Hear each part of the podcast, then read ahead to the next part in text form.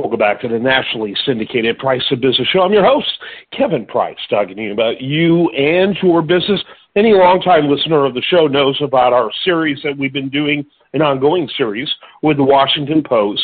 Uh, really great conversations covering such incredibly in-depth articles on a plethora of topics, and we're continuing that uh, with a with a, a guest who's been on. Now, I, I was just talking to her during the break she has been on the most of any post reporter. That's very exciting. Uh, Abha Bhattarai, she is uh, uh, deals a lot with economic issues. Talk talk to us a little bit about what you do. Talk about uh, the beat you cover, and uh, this topic is going to be very interesting because it's one of a handful of topics that have driven the headlines uh, for the last several weeks. Yeah, absolutely.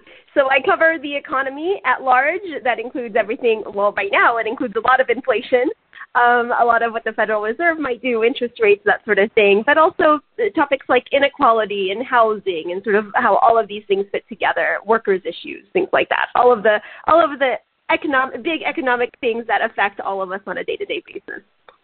Yeah, yeah, absolutely. Talk about the uh, Inflation Act. That's something I know you watched closely. Um, first of all, were you as surprised as everyone else when that when they figured out how to uh, get that things passed with the uh, senator from uh, Arizona and West Virginia often being so obstinate on that? Were you as shocked as everybody else? yeah, it was certainly a long and winding road. Um, but it, you know, ended up coming together at the end fairly quickly. Like the dominoes fell into place, and I think we're all trying to sort of figure out exactly what what this legislation will mean. And I think for a lot of Americans, it's going to end up meaning savings, and maybe not immediately. It's going to take several years, but we are going to start seeing these impacts trickle through. Mm-hmm. And it also, I mean, it's very controversial. You know, our, our world is so binary, right? You know, you know, most things are actually have more gray than they do all black or all white. And of course, uh, opponents of the president, critics of the president, uh, they're talking about, at least in the short term, it, it has the potential of adding a lot of extra layers of expense and didn't, and didn't really, you know, deal with some of the driving issues when it comes to higher prices, like uh, the supply chain issues, not directly at least. Um, talk about what you like about it, and then talk about the stuff that you think is are legitimate concerns of critics. Yeah, so the you know it's called the Inflation Reduction Act, but it doesn't really have all that much to do with inflation, at least not on the surface. You know, this is primarily a climate and healthcare and tax related um, piece of legislation, and that's where I think we're going to start seeing some of the the big pieces trickle down. Um, a lot of this is focused on you know moving towards green energy, and so there are incentives for families that add solar panels to their roofs or maybe swap out their wa- hot water heater for an electric one. And so we're seeing little little things like that that will add up into what is hopefully some meaningful change down the line. Mm-hmm. And what about the critics? What what what what do you see as legitimate among the critics' arguments? Well, critics are worried that this is going to lead to higher taxes, particularly among the wealthiest and large corporations. And, you know, a, a big gripe that they have is that this isn't really going to do anything for inflation. We're, we're seeing inflation that's still at 40 40 year highs. And um, despite, you know, it, it being a huge economic priority for the Biden administration, we really have not seen a lot that the administration has done to start to bring down prices. The Fed has started raising interest rates, but sort of beyond that, we're still waiting for, you know, what might be a systemic way to, a way to bring down inflation. Yeah, yeah, and it seems like the economy responded very quickly to the rise in interest rates.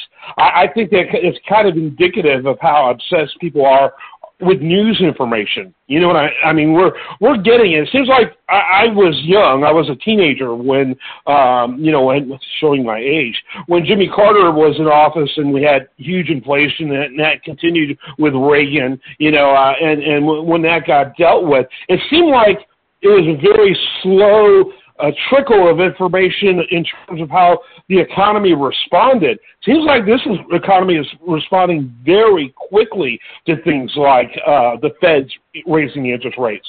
Uh, they're looking for a turnaround uh, when it comes to that inflation. Uh, I think there may be some room for optimism. Yeah, absolutely. We're already seeing the impacts, especially on the housing side of things. You know, we're seeing demand for housing start to start to cool. We're starting to see um, that have larger effects, ripple effects across the economy, and we're also starting to see little suggestions that you know the job market isn't as tight as it used to be, and so maybe things are cooling down there as well. And so far, it's been a very sort of a gradual, sustained cool down. It hasn't been like total recession fears just yet. And so I think that's another thing that people are really concerned about. You know, we've been talking about the possibility of a recession for months, even, and it's, it hasn't happened yet. So, um, yeah, I think people are very interested in what's going on, the ins and outs of the economy at the moment. Yeah, the the analogy about recessions is, is uh, you know, or rather inflation, then the way to deal with it is, is through things like higher interest rates. It's the most powerful and most common tool that uh, the government has. There's other tools, but they're requiring Congress, and you know how those guys work together. And, you know, hopefully this bill that you talked about well, will have that impact. But the approach is is pretty terrifying. It's almost like uh, chemotherapy on a on a cancer patient is what they do. You know, uh, and when you look at the rise of interest rates and the potential, that's the danger, right? That thin line between getting inflation calm and stabilizing the economy or slipping into a massive recession. And, and that can, by the way, lead to a reaction of uh, deflation, which that's a real killer to uh, very small businesses in particular.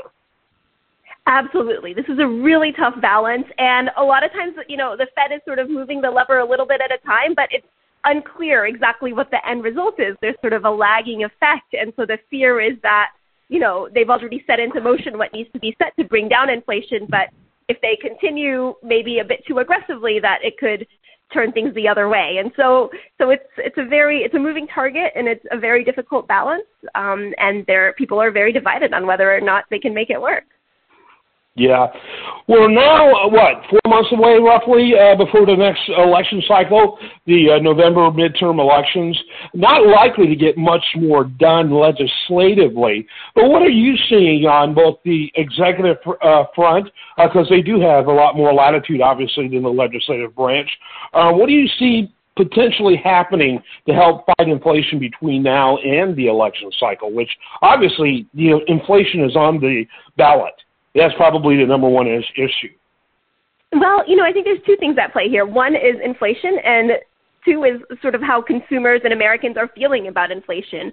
I think, um, you know, we're, we're starting to see inflation level off in many areas and even come down in some, some parts of the economy. But, you know, in a, a, what, a big thing that we're seeing that I think really impacts consumers and their perception of things is gas prices. Gas prices are back mm-hmm. down under $4 a gallon you know, which is a lot lower than they were just a month or two ago. And so I think that is that is starting to play into Americans' feelings about the economy, and maybe they're not feeling quite as pessimistic as they were earlier this summer.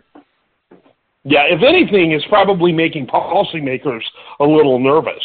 You're talking about almost a dollar drop, a whole dollar drop in some parts of the country in 45 days, less than 60. Yeah. Um, that's the kind of thing like, uh oh, you know, what is that saying about demand? What is that saying about driving uh, the the economic machine? Yeah, you know, it's just a really tough economy to decipher. There are so many mixed signals. There's so many, you know, different data points sort of pulling in different directions that it's really difficult to know um, sort of what what's going on underneath the hood and sort of what that will mean longer term as well. Yeah. By the way, we're going to have a link, of course, like we always do, to your article uh, over at the Washington Post on this topic. What were some of the takeaways that you had for the uh, reader?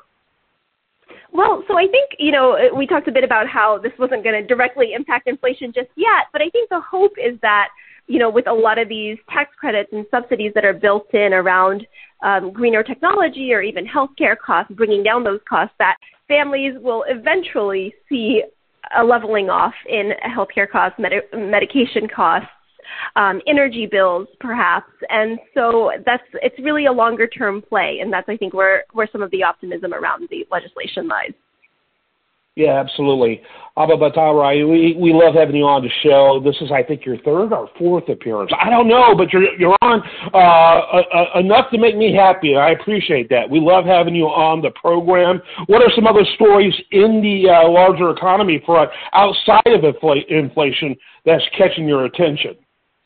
Well, you know, I just did a story about small businesses and how they're in this very odd moment. You know, they've weathered the pandemic. Many of them have survived and are finally building back up. But now there's all of this new economic uncertainty out there that's making it really difficult to plan for the future. And so I think I think we're starting to see real world, uh, you know, impacts of of what we're seeing. Big picture is that business owners, small business owners in particular, just don't know like whether they should hire that employee or just bring them on as a contractor or whether they should, you know, splurge on a on a renovation or an expansion of their business or hold off. And so these are these are um, sort of real world de- decisions that will, you know, taken together sort of have an impact on the economy as well. Yeah, absolutely. Uh, I love those kind of stories because some it just seems like the small business and in some ways smaller, even more so, they get neglected, and yet they're such an important part of the economy.